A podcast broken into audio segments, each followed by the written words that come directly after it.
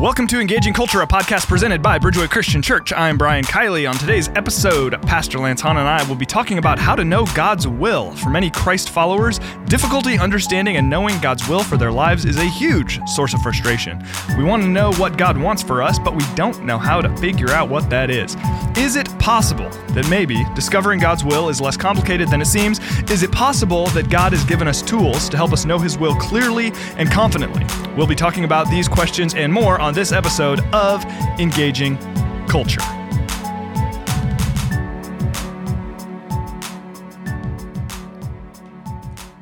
Hi, everybody. Welcome to season two, episode 23 of the Engaging Culture podcast. I am Brian Kiley, joined by Lance Hahn. Lance, Well- good morning. Good morning. How are you? I'm good. How are you? Good. I'm I'm eager to get into this conversation. Although we talked off air, and this is actually one of your favorite subjects to talk about. So I'm actually more eager to hear you on this subject than anything I could possibly Than say. you are to hear yourself. I, I'm so tired of hearing myself. yes. Uh, well, I'm excited to get into this as well. I'm a little disappointed to find out that my cough button doesn't work. So, just sorry in advance to any of you if I cough and destroy your eardrums. I'm going to really try hard to turn away from the microphone if that happens. yes. Uh, yeah. You do periodically cough, don't you? I do. I am. I ask my wife. She has many complaints in that department, and I don't know what to tell her. So, anyway, we are talking about God's will this morning, and how do we go about determining it? It is certainly a subject that is uh, not without its share of mystery. Uh, to get started, Lance, why should we even care about knowing God's will? All right, so here here's how I, I view things, and I, I I'm pretty sure it's accurate, uh, which is that God's the creator. Yeah. I don't think we're having any arguments yet. So far, so Um, good. God is the creator and designer of this world. Therefore, He dictates both reality and the purpose for why things are here. Mm-hmm. The determiner of purpose is the most important person in the room, right? Because whatever we are going to do or function or whatever we are as an identity is defined by someone else. Mm-hmm. Therefore, because of that, what God thinks is the only thing that matters Yeah. right? Um, and you know, once again, just foundationally. So, why do we care about knowing God's will? Because really, we're here to carry it out. Yep. And if we don't know what it is, then how are we to fulfill our purpose? So, in, in other words, this is the central question that we're always asking What does God think? So the purpose of our lives, you're saying, is very closely connected to the idea of determining what God wants from us. Abs- yeah, absolutely. I mean, if we could determine God's will uh, cleanly and perfectly, that is the only thing that matters because we have to carry that out. Right. That is our only function for being here is relationship with God and glory to His name. Well, we don't know how to bring glory to His name. He only knows how to do that, Mm-hmm. and and really fulfill our created intent. We got to know what He wants. Yep. And then even you think about from our own perspective, I mean, a, ver- a verse that I go back to again and again is Psalm 16:11, You make known to me the path of life. In your presence there is fullness of joy. At your right hand are pleasures forevermore. Even that first sentence, you make known to me the path of life. Yes. That that there is this connection between life and not just physical breathing, but I, I think vitality, wholeness, etc. Right. A connection between life and then walking in God's path, God's design for us. So there is reason. Th- th- I mean, that is ins- that's even you could even say that is selfish incentive, perhaps, Sure. for knowing God's Uh, will. yeah. Because when we are walking in His ways, that there is life, there is vitality, there is wholeness, a, a, a measure of wholeness that comes from that. Right? Well, once again, if He's setting the purpose and you're askew from the purpose, you're misaligned, messed up. right? You know what I mean? Then then there's no fulfillment. There's no satisfaction because it's not even what he wanted in the first place.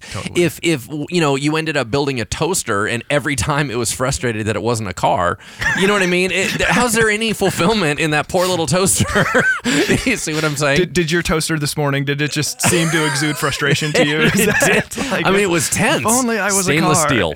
well, you know, There not you all steel can be a car. So, all right.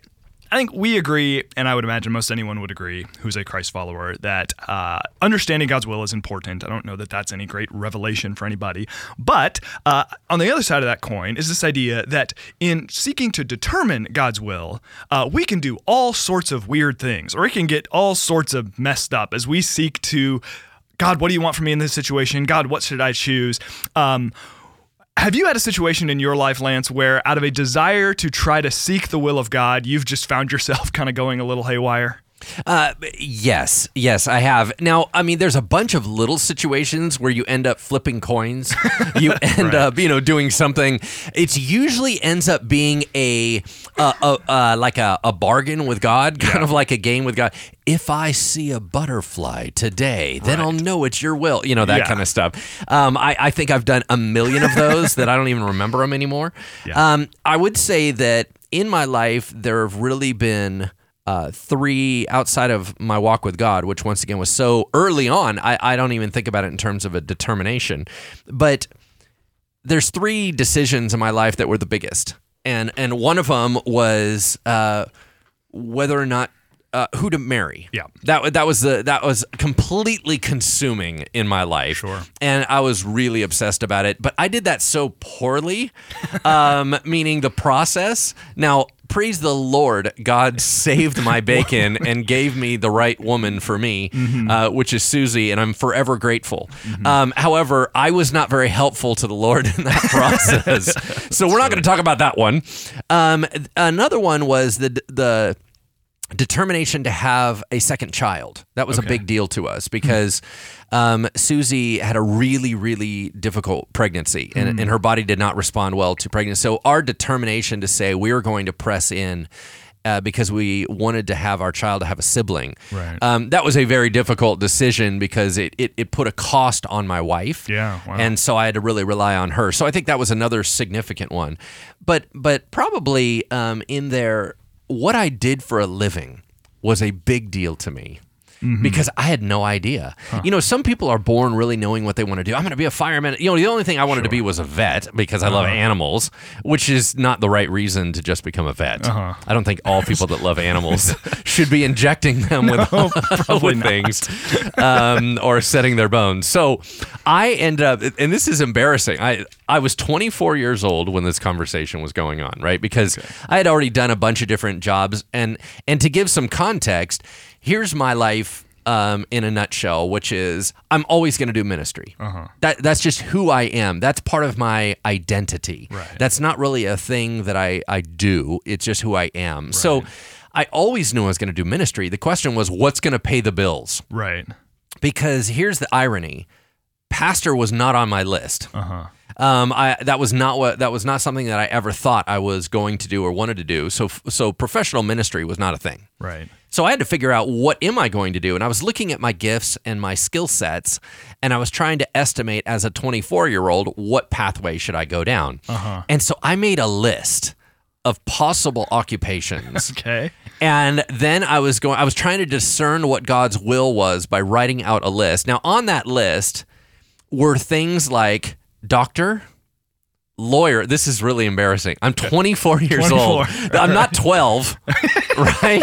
Not like like by this point the, the field typically is narrowed a little bit. Is that yeah, what you're saying? well, yeah, and it's and it's not so awkward. Like you can pick up the teddy bear version of each one of these occupations, fireman, you know, and stuff like that. require several years of, you know, anyway. So, so doctor, lawyer, politician, and um, I literally had the the word cartoonist on there, okay. and uh, professor.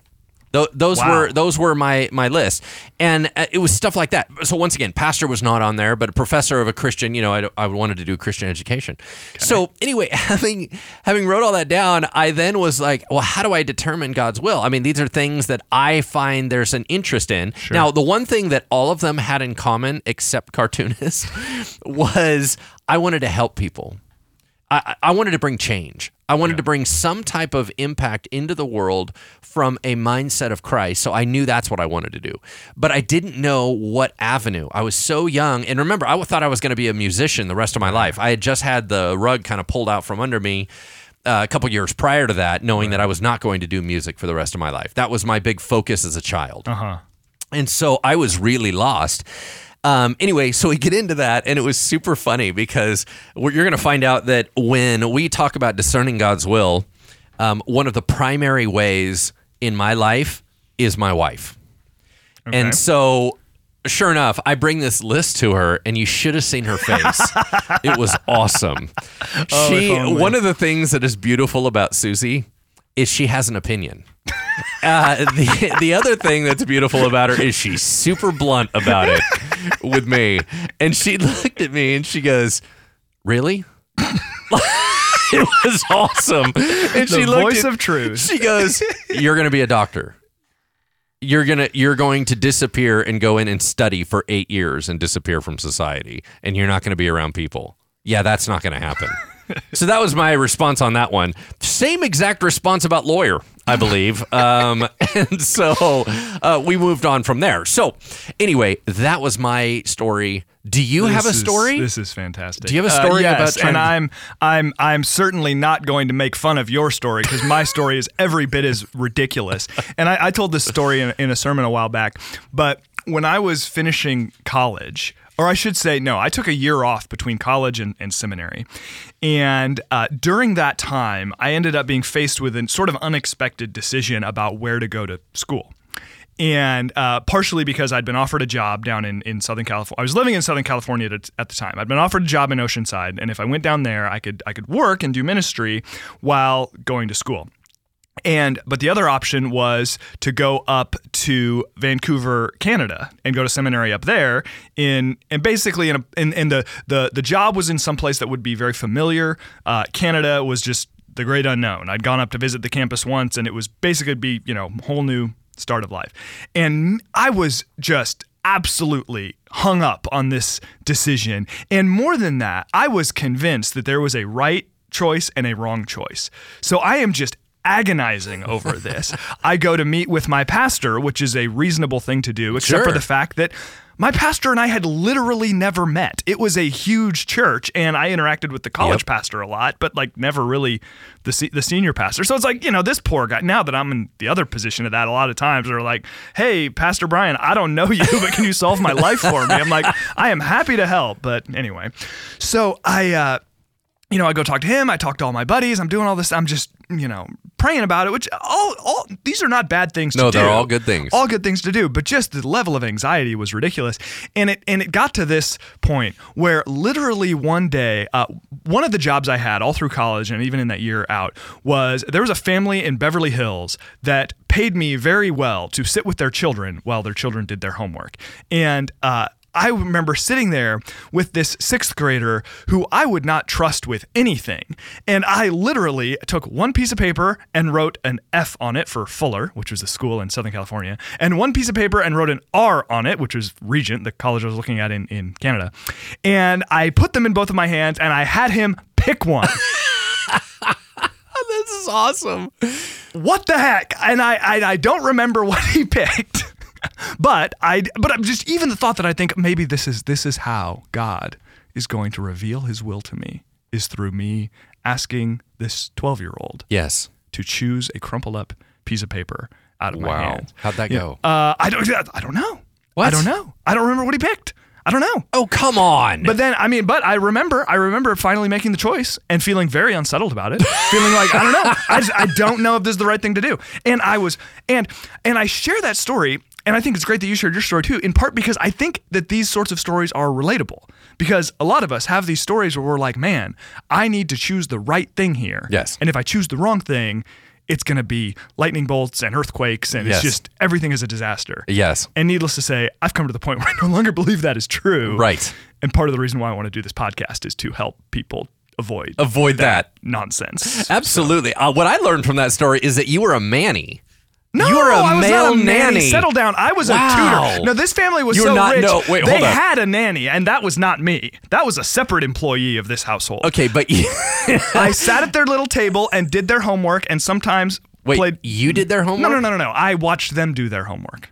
You watch them with watched their them. Okay, I there helped go. them with their Okay. homework. If you just watch a child doing homework, Hey, you're called a stalker. Listen, the check's cleared, all right? So call me what you want, but I made a lot more money doing that than I did working on campus. So, Amen. Anyway, All right, all good. right. So, uh, why?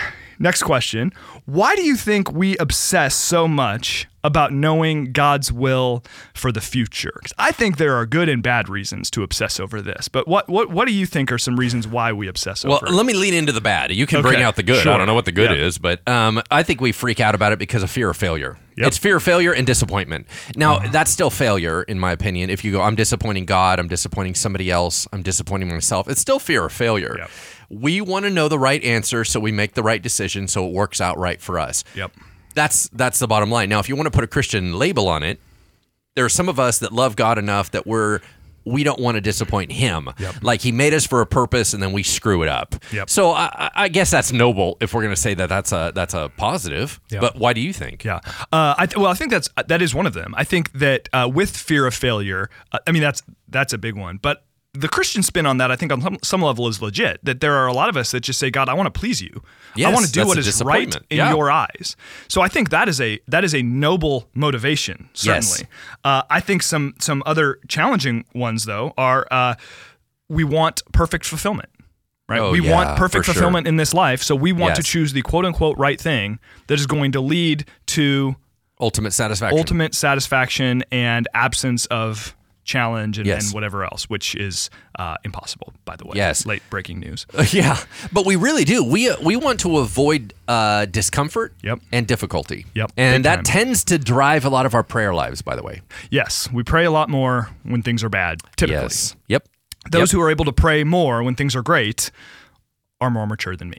So that's that's that's great. And I think another part of this, and and here's here's where I think society has changed so rapidly, and I you know I'm I'm not a biologist, and I just the way our brains work and all that. I question if our brains have really caught up.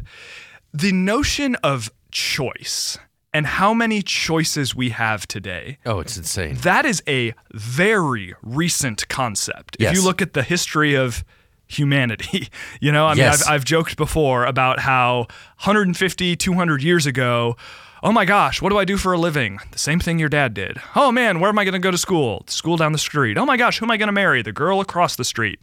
That was it. Praise the Lord.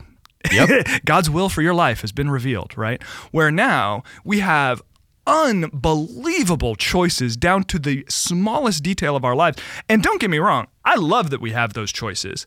But something I'm learning, and my wife and I talk about this periodically, is that all of that choice can be overwhelming. So there's actually some freedom that comes from taking choices off the table to just say, okay, no, Yep. whether the option is a purchase or a vacation or schools for our children or homes to buy or uh, medical treatments to pursue, that just to be able to say, okay, we are only going to consider this range of options. Yes. That that's actually necessary in the process of making a wise decision. And, and Well, I- yeah, too much information is paralyzing. Yeah. Uh, uh, you know, it is this idea of an information overload, and then you don't, you nothing even makes any sense. I feel like this has spawned that whole fear of missing out and all that stuff. But when you were talking about um, that, you know, every other time in history.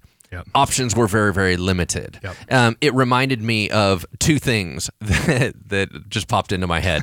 One of them was uh, somebody was visiting. I, I don't remember what I was listening to, but they were visiting the United States and they were kind of doing a little bit of a comedy routine on it. And they were talking about that they froze up in the um, toilet paper aisle because they had never seen so many options of toilet paper. Yeah. And it's kind of like, well, now what do I do? Right? Like, is there a is there a negative impact if I select wrong? Right? And you go, if if something that we are wiping with has a million options. What else has a million options? And and that that freeze. The other thing that I was thinking about is I got a chance many many years ago to go to Italy and we uh, with my brother and we ended up in Cinque Terre, which is one of the most beautiful places on the planet. And uh, that place became famous because of Rick Steves Europe, which is a, a program that was on for a really, really long time. Uh, I don't even know if it's still still around, but uh, he would go and travel the world, and he happened to find this place, and he really made it more and more popular. They ended up making the train go through there, and they ended up it became very, very popular. Yeah. Well, prior to that, they would live and die in their little villages. Cinque Terre is five little villages on the edge of the water, eh, separated by mountains. You can mm-hmm. walk 'em walk them Yep. now, but very rarely would anyone walk to the next town. Right. So you just basically have your big selection of houses. They're all really pretty and everything, but it's really all that you know. Yep. And you have your beach Whoever's in your town, that's it. That's who you know. And that's your whole life. So, as far as options, what are you going to do? Now, all of a sudden, we can fly anywhere, we see anything online. You're overwhelmed by, oh no, there is a better option. What if I don't make it? Yep. Yeah, no, that's true. And to I'm gonna I'm gonna go up. I, I don't want to use this analogy with toilet paper just because it's kind of gross. But uh, let's say um, I don't know. What's your favorite kind of salad dressing? Uh, Thousand Island. Okay, so let's say you go to the store and there is one kind of Thousand Island dressing. Yes. You get the dressing, you go home, you have it on your salad, you're like, yep, it's Thousand Island. Okay, cool, right on. But if you go to the store and there's 28 different Thousand Island dressings, I'm locked up. Yeah, you're locked up. You can't make a decision. Then Yep. you do make the decision. You come home, you put it on your salad, and you're like, no, it's all right. But I wonder if I wonder if there's a better one one. of these other 27 versions are better. So, so in, in some Yes. ways, uh, choice can lead to higher quality, but can it actually lead to less satisfaction because you're like, absolutely, this is good dressing, but out of 28 options, is it really the best? I know, in, in my opinion, maybe it's just I'm in a negative mood today, but um, in my opinion, uh, the downsides are significant. Yes, they are very because such decreased. Uh, satisfaction, such Yep. decreased appreciation when you're always going, uh, I bet there's a better one. there's got to be something else out there, which is yeah, which is wild. So, uh, okay, so there are some reasons why we obsess over God's will uh, for the future. Now, common misconceptions when it comes to understanding God's will, and I think this is where this is really to me it's such an important part of this this podcast is. Uh, working through some of the misconceptions, thoughts that I think are very natural for us to think, but that can be damaging in some ways, because we want to point some of those out so that we can then provide some correctives, and I think some important biblical correctives as we get to the end of, of the episode. So uh, we can kind of go back and forth on this. Uh, Lance, but why don't you start us off with maybe uh, a common misconception or two when it comes to God's will? Um, okay, so let me let me give a concept as my as my first thing, Yeah. and that is I believe there is an underlying fallacy of asking the phrase "What is God's will for my life," um, because it makes it sound like there's only one will.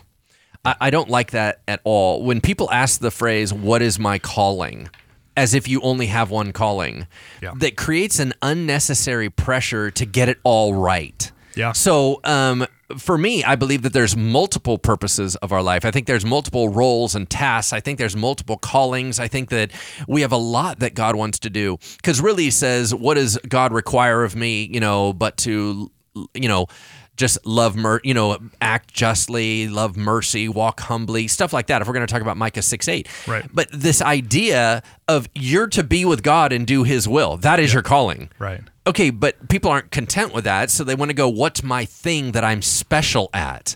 that's the problem with the question. And so let me let me just share this phrase: uh, Most biblical characters fell into their calling or were forced into their calling and didn't like their calling. So if you think about Moses, Yep. Right? So Moses did not want to be that. He actually wanted to be a leader when he was young, and it didn't work out real well. And then when he didn't want to be a leader, God made him a leader. Yep. Gideon did not want to be a mighty warrior. As a matter of fact, he was scared. It goes on and on and on. Uh, John the Baptist didn't want to be beheaded. I mean, there was a there's a significant amount of callings, and everyone's like, "What's my calling? What's my calling?" Well. Is God? Are a lot of them fell into it? And here's Right. here's my here's my question for you. What was Moses' calling? You go, well, he's supposed he was a what? Are you going to say deliverer? Well, honestly, he only did the delivery part for one portion. Yeah. It was he the guide? Oh yeah. Was he the prophet? Well, yeah. Was he a dad? Yeah. Was he a husband? Yeah. Yeah. Was he a leader? Yeah. And we're going to keep going on and on and on. So if you play this game of even looking biblically, mm-hmm. biblically, they didn't have one calling. Right. This is your calling is to be a child of God. Yeah. I mean, that's your identity. That's who you are. But your calling is to walk it out. Yeah. Whatever that means. So right off the bat, one of the common mis, uh, misconceptions and misunderstandings in my mind is that you only have one special thing you were built to do. Yeah. And if you miss that, you missed your whole purpose in life. It's like all of life was created for this one moment. yeah, that's ridiculous. don't blow it. That's on the movies. Yeah, That's well, not real life. And then even also the idea of of you have your big moment, and let's say it's everything it was ever supposed to Yep. be, and then it's like now what? It's over. so what are the what is the purpose for the rest of your life? Like, Well, yeah, Yeah. I, I just watched a, a football movie the other night, and it was this big dramatic thing, and they they you know they got to the championship, and it said you know afterwards, here's what happened, you know, and the afterwards was, and this coach is still helping a dis, disadvantaged youth. And that was kind of it. Yep. And you go, okay, so is that a letdown Yep. because you didn't have that one opening season all over again? Yep. No, his purpose is still strong. His purpose is still right and good, but it's not Right. flashy. Right.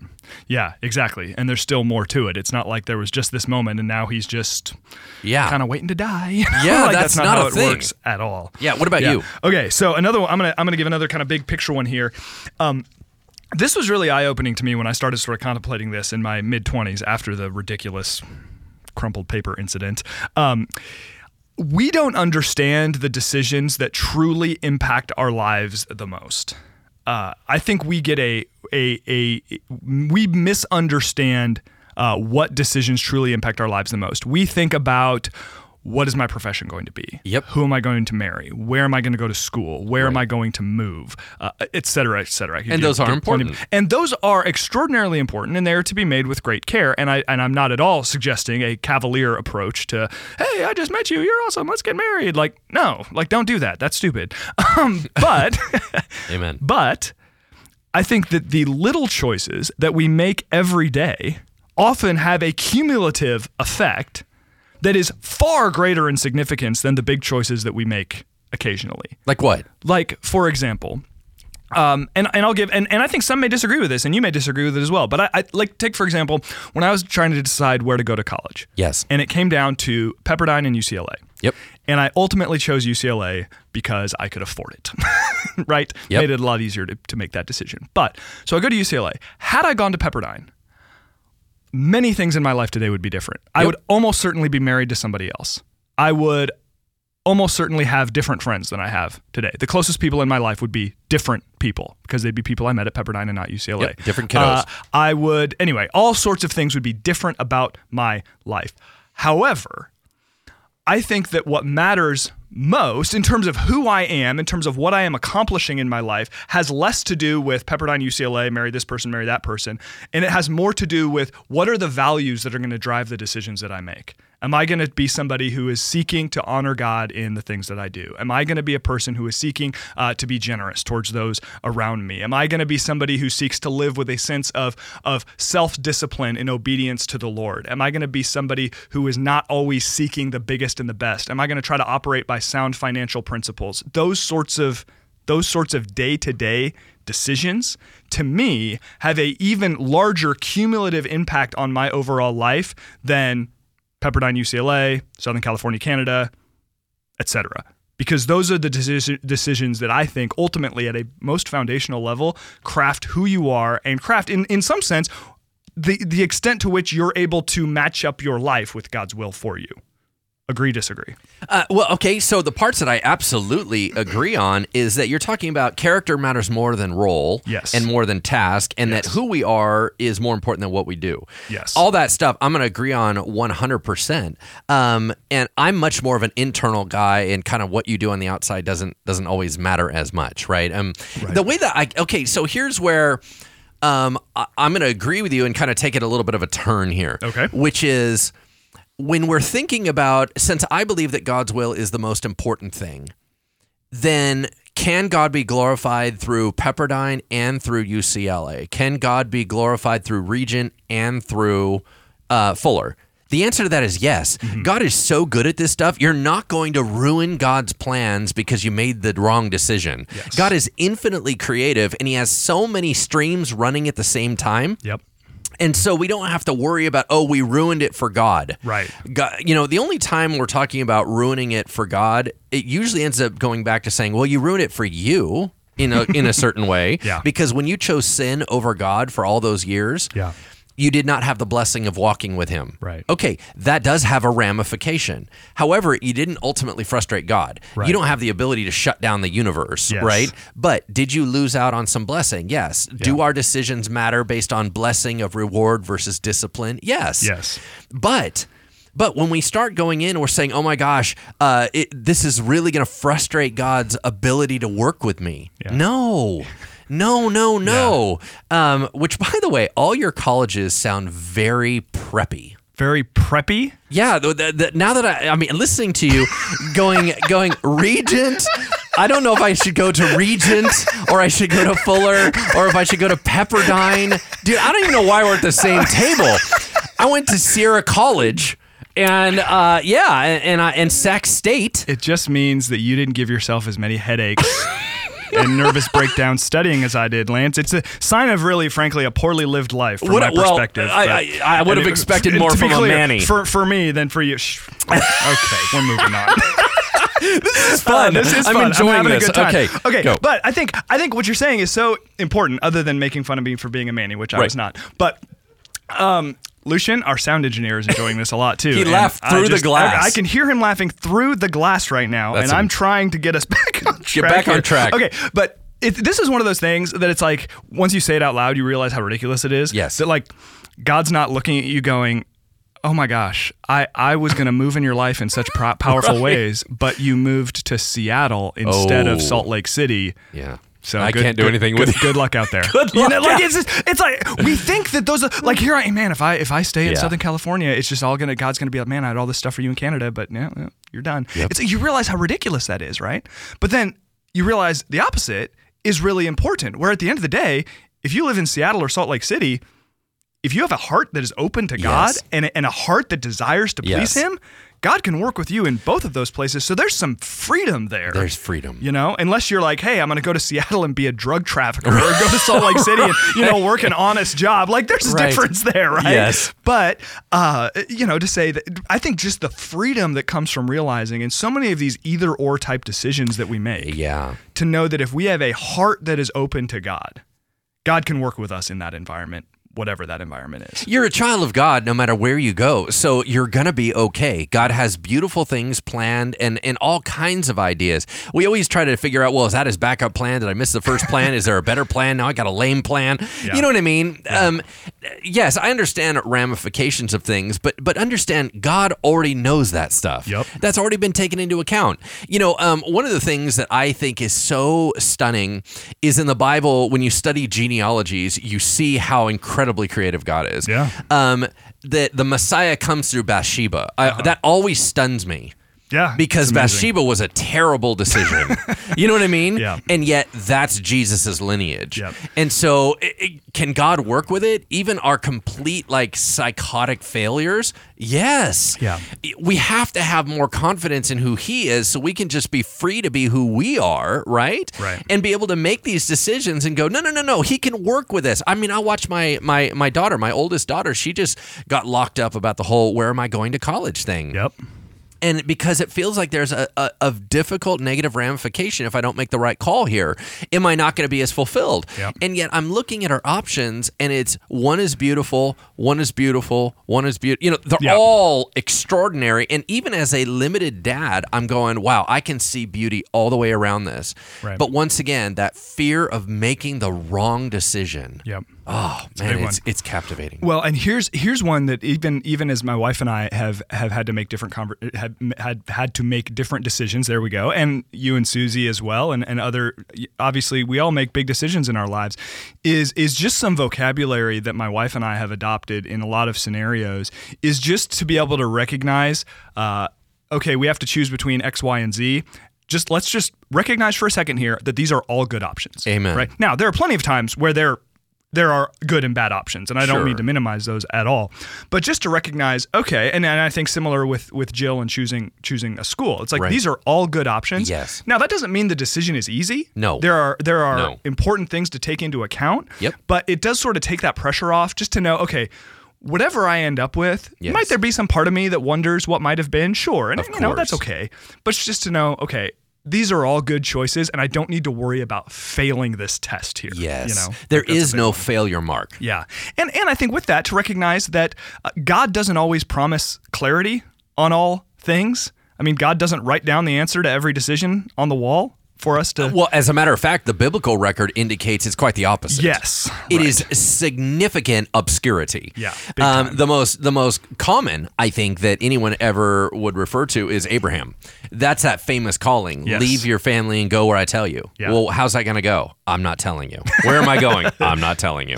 You know what I mean? Everything was obscure, and that's that accidental. God, there's a there's a river going, and it, the Bible talks about him guiding like a stream, Yep. guiding, and you know, saying, listen, it's it's coursing through, but I'm gonna I can make it turn on a dime. Right. And if you go this route, it doesn't mean God can't even get you back on this path over here. Yep. Anyway, he's just so beautifully creative. he can he can make that happen. Um, and I think so. Another another misunderst- misconception, or maybe this isn't a misconception, but an important thing to keep in mind is that a lot of times paranoia can lead to passivity. That we are so afraid to make a decision yep. that we don't make a decision. Yep. Not recognizing that that is in itself a decision, and oftentimes that's really truly the wrong decision. Yes. it's just avoidance. But when we avoid making the decision, we think we escape the responsibility for it. Yep. And that's not true. Yep. We say, if I did, I- I didn't make that call. Yeah, Yeah, you did. Yeah. Because you didn't make that call. passivity is something. it is a determination. Yeah, and when you do that, you are making a decision. Yep. And your your uh, obsc- you- know, your abdication of making a determination is in itself a Yep, determination. big time. So, all right. So we're talking about all of these different misconceptions, all these challenges with understanding God's will, even saying things like we can't expect everything to be super clear all the time. So I think that begs the question of okay, if if I can't expect God to skywrite it in the clouds for me, Right. or if or if even, and I, and I don't mean to make fun because I've spent, and you probably have too, in different times, I've spent hours and hours praying about decisions, asking that God would make it clear that for whatever reason He doesn't choose to make it clear. So I think Yes. the question then is what are we supposed to know before we make major decisions, or what sorts of frameworks can we use to help uh, help with the big decisions we have to make? Um, okay, so I want to share something, and I'll I'll kind of just jump in on this. It might take us a little bit forward, so you may have to take us a little bit back. Cool. Um, but as a host, that is your responsibility. That's my job. Okay, so I I um when we I knew we were going to do this this podcast. Yep. I reached out to a friend of mine, Judd Boys, who um, is a part of uh, Bayside Covenant Church here locally at, at Granite Bay. Uh-huh. Yep. Um, he and I have been buddies for a long time. We actually were in seminary together. Um, probably not as prestigious as the seminary that you went to, but um, although I think it was, I think it was nice. It, it, Okay, anyway, so any, this I'm enjoying this a lot. Okay, so anyway, um, he is a super intelligent guy, he's a business leader, and he carries around a card in his pocket about discerning God's will. Which is rather random that this would be the specific card that he carries. It's two sided. Okay. Uh, and it is for him not just a means of discerning God's will, but it is an evangelistic tool. And check this out. This is so crazy. He and he just reminded me of this on the phone before we, we came in to record. He goes, he goes, remember, Lance, this is my evangelism tool. And I go, okay, tell me that again. And he said, he goes, every time I'm on a plane, I ask somebody next to me, uh, hey, how do you make important decisions in your life? huh? And they go, what? I don't know, you know, whatever. And he goes, he goes, interesting. He goes, now I have some thoughts on that because I do a lot of study in that.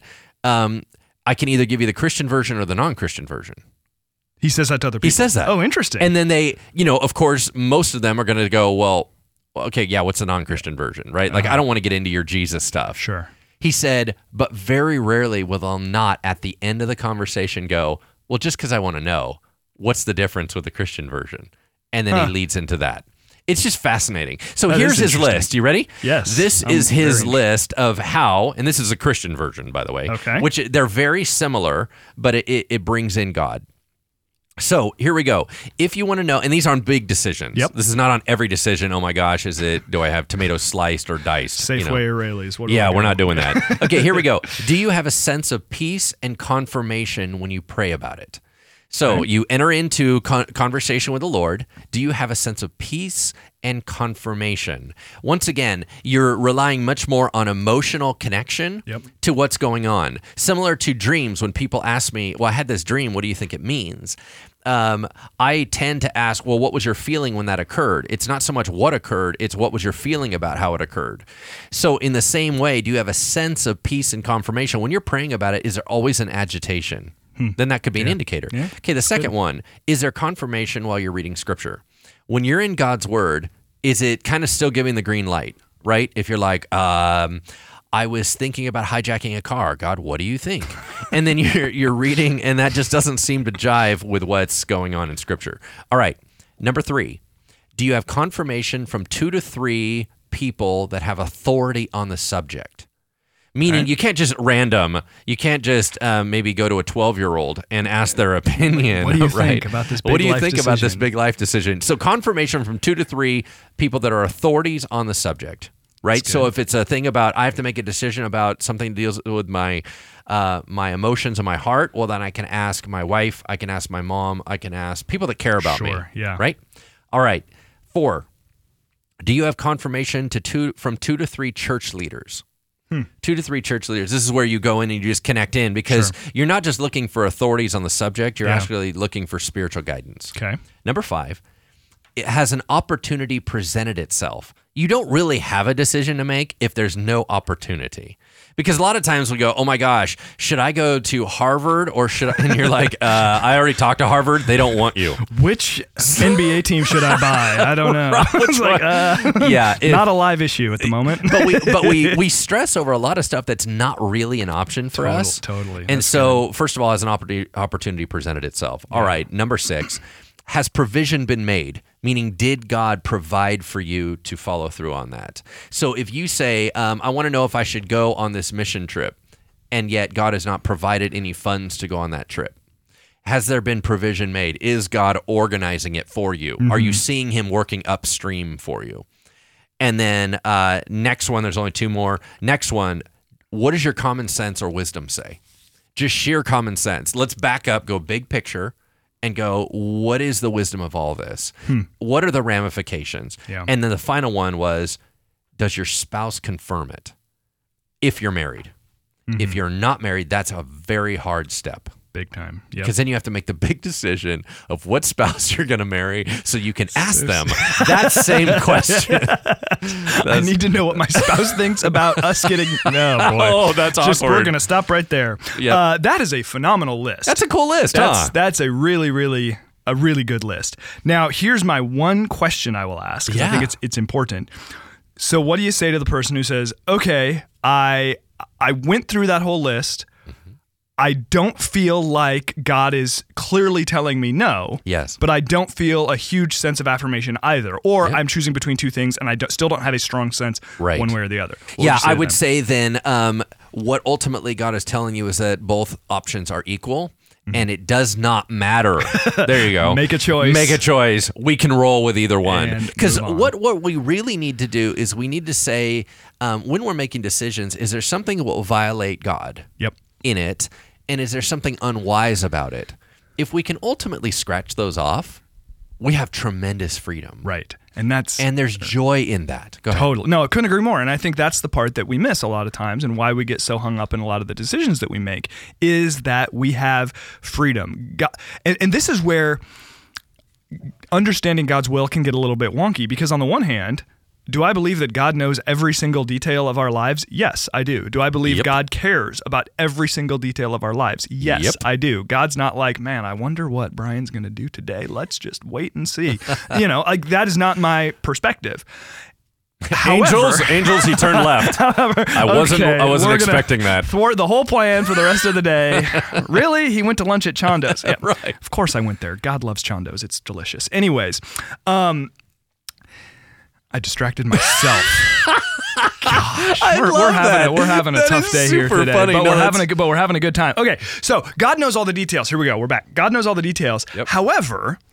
I don't believe he requires us to know all of those same details No. before we make a decision. And there is tremendous freedom for us to use wisdom Yep. and use the brains he gave us to make decisions. Yes. Recognizing that when we're not in obvious violation of his law, when we're obvi- we're not not in obvious violation of his will of decree or his will of desire, what God commands or what God asks of us, that there is some freedom there to make choices and to seek to make them from a place of earnestly desiring to glorify God and to care for others.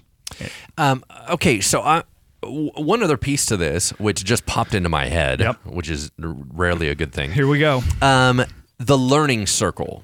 Yep. Okay, so you and I have done some study, some extensive studies on uh, different concepts, and one of the concepts that came up by a company called 3DM uh, came up with a concept of a learning circle, and what it means is is that as you go through life, there's a normal trajectory, and then sometimes God uh, introduces kind of aha moments. Yep. They're called kairos moments, moments where you go, whoa, that just caught my attention. Yep. And he can change the trajectory of your life based on how you respond to that. Yep. We train that type of concept here at Bridgeway, and and you go through kind of a six step process. Do you remember Yep. the six step process? Um, yes, I'm gonna have a hard time naming all of them at the top of uh, uh, off the top, top of my head. But Yeah. let's see: observe, reflect, discuss. Yep. So observe what's happening. What what is taking place? Why is this happening?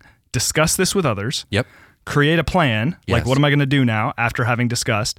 Uh, create some Account- sort of accountability. Yep, So. Lance, here's my plan. I need you to hold me accountable or to help me in making my my plan or ask me about it later.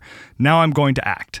Perfect. Based off of this Kairos moment, Yes. I am going through the learning circle, which, if you can just picture those six steps kind of placed around a circle. Mm-hmm. Now, what we believe to be true is that that will alter the trajectory of my life in some way that will hopefully get me more in alignment with who God has called me to be. Absolutely. And so I think that even with the big decisions that we have these things, uh, should I go here? Should I move here? Those type on on every day, the Holy Spirit's still speaking. Totally. And so he brings up these these things that you that you it catches your attention and you just go to God about it. Yep. Hey God, is there anything I needed to know about that? Yep. Because if ultimately the answer was nope, I just wanted you to know I loved you. Mm-hmm. And you go, "Okay, great. Boom." Well, you you go out of that more affirmed as a loved child of God than when you walked into the service. So either way you're changed. Yes. But all it is saying is that even in your day to day decision making, are you involving God in the process, taking some time to reflect and being wise about it? Yeah. Is there attentiveness to God's activity in our midst? I mean, that's a huge part of, of all of this. Now, uh, for kind of our last segment Yeah. here, want to go to uh, go to the scriptures a little bit. We are Christians after all, What? and what do the scriptures have to tell us about seeking God's will? I have a number of passages that I was looking at uh, earlier today and yesterday, and and I just kind of want to start with one of my favorites because I do think, and I, here's the word of caution I want to give is I, I don't at all want anyone to get the impression that because we're saying that we don't need to freak out about decisions, that does not mean that we ought to make them willy nilly or that we ought not consult Scripture pray, consult others when it comes to making big decisions. Uh, Nothing could be further from the truth. I just think we need to understand what really matters most to God and what doesn't, and then what what does God give us in terms of direction, and then what does He not? So my first passage I want to cite is one of my favorites, Ephesians five, uh, starting in verse sixteen, or excuse me, starting in verse fifteen. Where it says, Look carefully then how you walk, not as unwise, but as wise, making the best use of the time because the days are evil. Therefore, do not be foolish, but understand what the will of the Lord is. I love the contrast between foolishness and the will of the and the will of the Lord. So Right. don't be an idiot. Understand what God's will is. And I think that part of God's will is revealed in verses 15 and 16, which is look carefully how you walk, not as unwise, but as wise. A big concept for me, something I try to keep in my own mind, something I'm on, especially my oldest son, about a lot is pay attention. What are you doing and why are you doing it? If I ask you, why did you do that? And you say, I don't know, that's a problem. Now, he's seven. So, I mean, there's some allowance there, of course.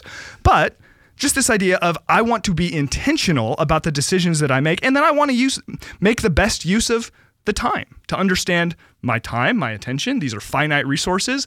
To the best of my ability, the best of my ADD personality, I don't want to waste them. So to walk in wisdom and to seek to make use of the opportunities in front of us, that's a big, just kind of general principle that the scriptures give us in discerning God's will. What's another place we can go? Yeah, I think that uh, for me is the idea of counsel. Of Yeah. seeking counsel, Yeah.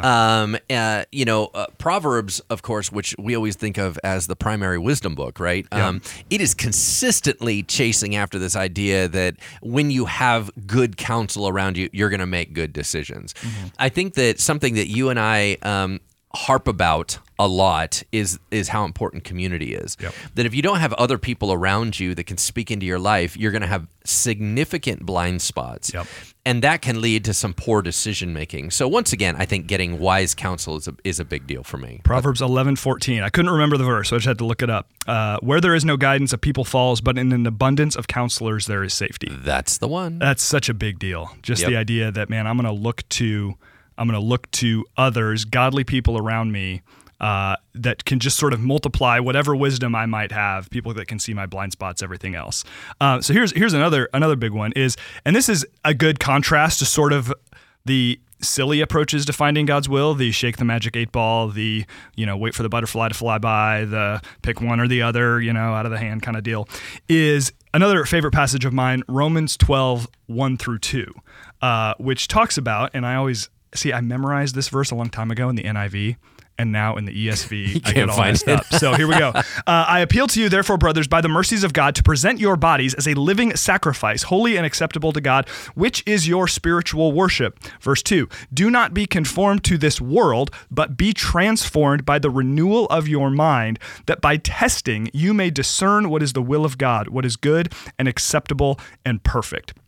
Here's the deal, and I, I, believe this so strongly. When it comes to godly wisdom, can God just sort of reach down and, like, you know, boom, lightning bolt, give somebody who's just not been walking with Him at all discernment and wisdom? Is God able to do that? Yes, I believe that that is true. However, I also believe that fitness in terms of wisdom is sort of like physical fitness in oh, that yeah. it comes from a wisdom producing lifestyle. So, how do we discover God's will? By the renewal of our mind in my opinion, we can the uh, the best way to be able to make big decisions with confidence is to prepare for them every day. Yes. With absolutely. things like what am I exposing myself to? Right. What are my influences? Am I am I connected with God in the little things so that I can hear his voice in the big things? Have I surrounded myself with people who love him and can speak life and wisdom into my life or am I just surrounded by people who they don't know any more than I do, right? It is by the renewal of our minds, which is an ongoing process which we will never complete in this life, that we can develop the skill to make wise decisions that are in line with God's will. Yeah, I know that's super good.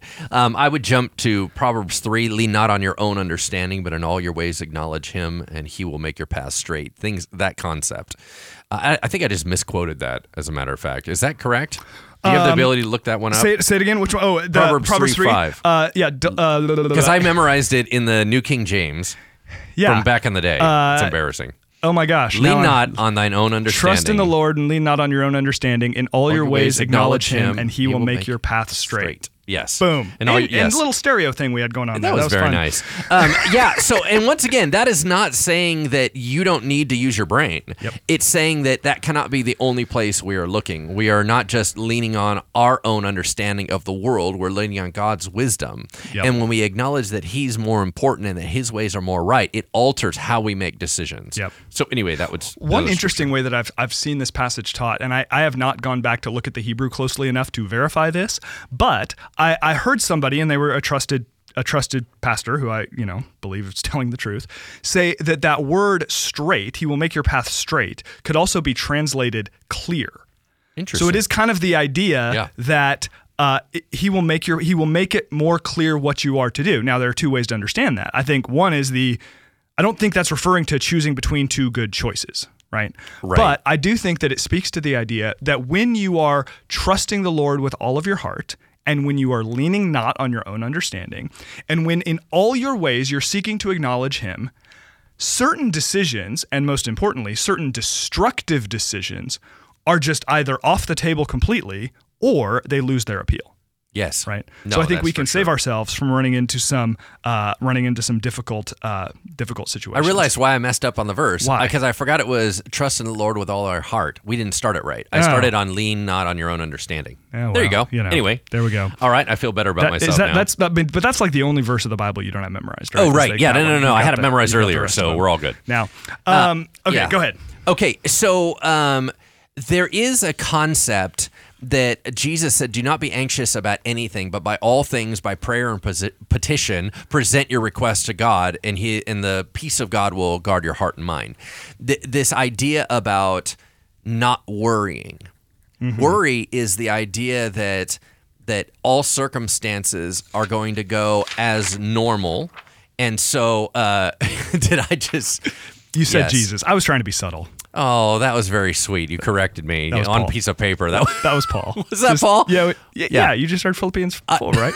Maybe you were thinking Jesus, like "Do not be anxious" from like Matthew six. I was. and then you said, you know, then I quoted Paul, I've quoting had Jesus. people, and you've probably had this happen too. They Yes. like zing you later because you have like a miss, you know, like I misspoke. And oh, I'm glad you caught me on this know, one. Timothy wrote, and I'm like, no, I know You're that like, Paul wrote Timothy. Paul wrote- but I just sound like an idiot now. And anyway, just so we Yes. all know, Lance knows that Paul wrote Philippians. yes. So here's the funny thing. So what I was what I was thinking about was him on the Sermon on the Mount, Yeah. talking about these concepts. Yeah. And then I quoted Paul. Yeah, All right, moving on. All Sorry right, about that, fantastic. everybody. Um, so here's the thing. It was the idea of you cannot allow the idea of the what if scenario to get out of control, where you're worried and worried and worried about what's going to happen in the future. And God goes, hold on, I'm just as in control in the future as I am right now. Yep. And so please give me room to move. Yep. Stop assuming, right? Yep. Because I'm in control. Yep. So Yeah, that- well, and that and that is that is such an important concept, and it is the repeated pattern of Scripture, where we are told to trust God with the future, Yeah. and engage with God in the present. Yes. And I think what what happens is we get so hung up over the future, and there are there are I'm not going to say no commands. There are few commands about what to do in the future. There are all sorts of commands. On what to do right now. Do not be anxious, but by in everything by prayer. That is a present Yes. command. Do in fact, Jesus even says, "Don't worry about tomorrow. Sufficient for the day is its own trouble." Yes. Right? You know, uh, love your enemies, pray for those who persecute you. Like that is a present day Yep, right now. command. And and I also think that going back to the Proverbs three concept, I think that if we and I'll speak to myself more than anybody, if we were more uh, more engaged with obeying God's will in the present, sort of the future would kind of take care of itself a little bit more, right? Because I Yeah. would be doing the things that I knew God had asked. And I'm not waiting for like some special Brian revelation. I mean, hey, if God wants to give it to me, I'll take it. Yep. But even just by what God has revealed in scripture, I can know enough to walk with him today. Yeah. So- Yeah, yeah. I, you know, there's that famous adage: take care of the. Uh, if you take care of the nickels, what is it? Manage the nickels, and the dollars will take care of themselves. It's the idea that listen, I'm gonna I'm gonna work on my character, and Yeah. am I in alignment with the Lord's heart? Yeah. The decisions will begin to take care of themselves. Yeah, totally. All right, last passage I want to bring up, and it's a passage that I shared at a wedding recently when you were in attendance. Which you did brilliantly, by oh, the way. thank you. I was, just very impressed by fishing you. for a compliment, and I got it. So thank you. That went that went perfectly. But it was just as I was preparing for the wedding, I sort of had this thought, and I'd never really considered this before. But uh, I think it's a helpful question for life and certainly a helpful question for marriage. And uh, they had asked me to talk about a passage from Colossians chapter 3. So I referenced Colossians chapter 3, verse 17, which at the end of this like long string of really cool commands, it said it says, and I want to get the wording right, so I'm trying to pull it up right here, uh, and it's not cooperating. Uh, it says, Whatever you do in word and deed, do everything in the name of the Lord Jesus Christ. So that's a paraphrase because I still can't get my computer to work. But do everything in the name of the Lord Jesus Christ.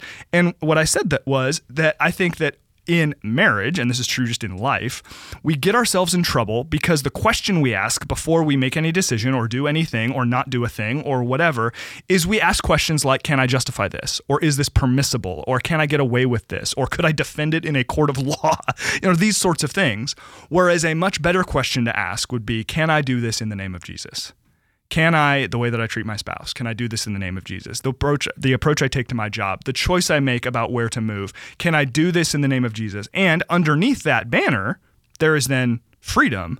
But much like with the Proverbs concept, that takes some takes some some options off the table, and most importantly, takes some really unhealthy options off the table. Well, let, me, let me just highlight again how powerful that is, because this is one of the key things that moved me um, at that wedding when you were talking. Um, it's one thing to say, "Can I justify yelling at someone today?" Probably. Mm-hmm. Can I yell at them and say that's how Jesus would have done it in His name? Can I justify posting this article because I'm frustrated at the left or the right? Yeah. that's one thing as opposed to saying would jesus have posted this article and can i do it in his name Yeah. Um, that fundamental shift of saying how you are making decisions Yep. uh, is so significant so i just i just i know that you were kind of going through it now it's just so powerful i needed to slow down and just understand uh, for our listeners and our viewers uh, that was a big. That's a big truth. Yeah, that's really no, really good. It's an, it's it's important, and and none of us are going to answer that question affirmatively all the time. I mean, any one of us can look back on a day and see mistakes and ways we've fallen short and all of that, and we need to lean into God's grace in those moments and to recognize that as we renew our minds, God is continuing to refine us. And because the last thing I would want is for a question like that just to provoke a bunch of guilt and resentment. But nevertheless, I think that under the banner of God's grace, it can create a helpful lens for helping us a uh, eliminate bad decisions, and then b sort of recognize there's freedom within other good decisions. Amen. So Uh, let me give one last thought, and I need you to close this out. Yep, yep. I want to give you the rest of the story. Remember, I said that I had that list. Yes. That I presented out to Susie. Yes. So I decided off that list that I was going to be a Christian professor, Okay. and I determined to go down to Southern California and get my uh, my Master's of Divinity degree and begin to go down that route. When I received a call from this church and ultimately ended up becoming the pastor of this church. So even though my decision line it wasn't even on, pastor Yep. was not on my list. Yep. God found a way to go through my decision to become a professor to ricochet that off into something that wasn't even on my list. So once again, whatever you determine and dec- decide, God still can work with it and move you where he needs you to have you. Oh, that's so good. That's fantastic. Love it, love it, love it.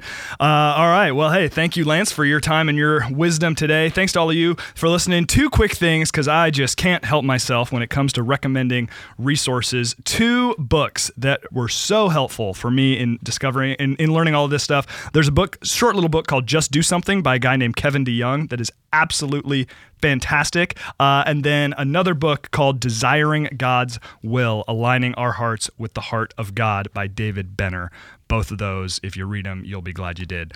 Hope that our conversation today was helpful for you. Want to thank Lucian and Montana and Brenton and all the guys that make us sound good and look good, or at least as good as we possibly can be. Thanks to all of you for listening. We look forward to seeing you again in a couple weeks for the next episode of Engaging Culture.